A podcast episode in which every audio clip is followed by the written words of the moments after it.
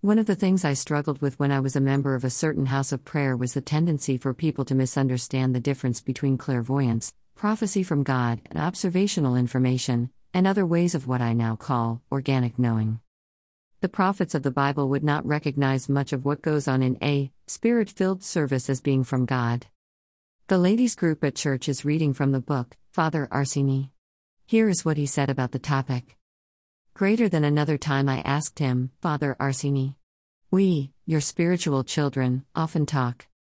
Greater than about the fact that spiritual fathers frequently have the gift of. Greater than prophecy or clairvoyance. Father Arseny interrupted me sharply. Greater than saying, don't continue. You don't know what real prophecy or. Greater than clairvoyance is. Take the mother of a small child. She sees and greater than notices all his actions, and she can foresee what he is going to. Greater than think or do because he is her child and she loves him. All this. Greater than isn't prophecy or mind reading, it is a kind of spiritual. Greater than observation, which is common to many. True prophecy and greater than mind reading is given by God to a few chosen people, people.